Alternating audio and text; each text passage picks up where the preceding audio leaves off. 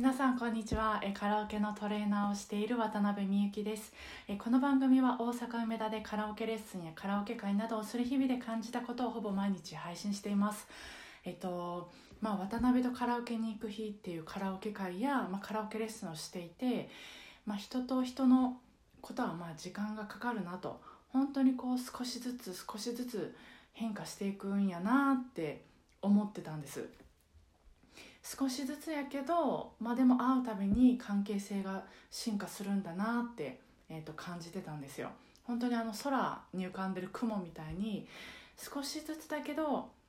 少しずつでパッと見同じ形してるようだけどでも同じ形ではない。ちょっとずつだけど動いてるようなイメージです。なんかそのゆっくりした動きにその,、まあ、そのゆっくりしたその時間の感覚にすごくなんか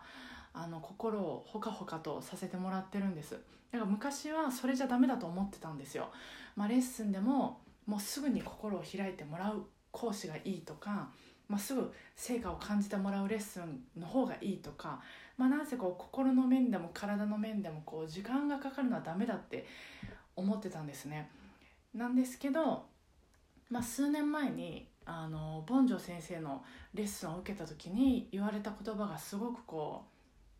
その時衝撃で、まあ、声は植物がこう育つようにゆっくり時間をかけて成長していくものだというようなこと言われたんですなんかむしろそのそれぐらい時間がかからないと嘘だっていうようなこと言われてたんですよね。まあ、確かにその、まあ、例えば筋トレするにしても1日2日ねめっちゃ腹筋しただけで腹筋が割れるってことはないじゃないですか。まあ、スポーツも例えばなんかね1週間2週間やっただけでオリンピックに出れるぐらいスキルアップすることはないじゃないですか、まあ、それと声も、まあ、発声練習も同じなんですよね。あ体ってそういうものなんだなってその時からちょっとずつこうあの思ってたんですけどまあ体もそうだし心もそうなんだと、まあ、人間ってそういうものなんだなってこう思って、まあ、むしろその、ね、時間の感覚が心地いいもんなんだってこう最近あのまあ、レッスンとかわたからに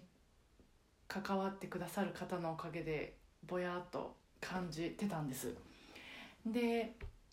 まあ、ツイッターで、まあ、フォローしてるある方がいて、まあ、その方はそのパン屋さんざっくり言うとパン屋さんをしてて、まあ、あの平田さんっていう方なんですけど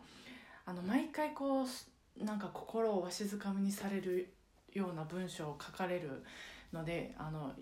好んで読んでるんですけどなんか最近その方が、まあ、インターネット早すぎるとなんかまあ直接こう人に会ったりあの、まあ、リアリアルな社会を中心に活動したいから、まあ、ネットにこう、まあ、文章アップする頻度を減らすみたいなことを、まあ、言われてたんですよ。ああこれかと思って、まあ、私はそのネットもリアルもごっちゃにしてたんだなって気がついたんです。まあ、私はどっちも好きですけどもスピードが違うんだとなんかそういうふうにこう言葉にできただけでストンとこうなんか落ち着けたんですよね。まあ、どちらもそのよりそのネットで人と触れ合うこともリアルで人と触れ合うこともどちらもよりもっと丁寧になんか大切に接することができそうかなってちょっと一人喜んでる一日でした、えー、それでは皆さん3連休中もご機嫌なカラオケライフが過ごせますように今日もお疲れ様でした。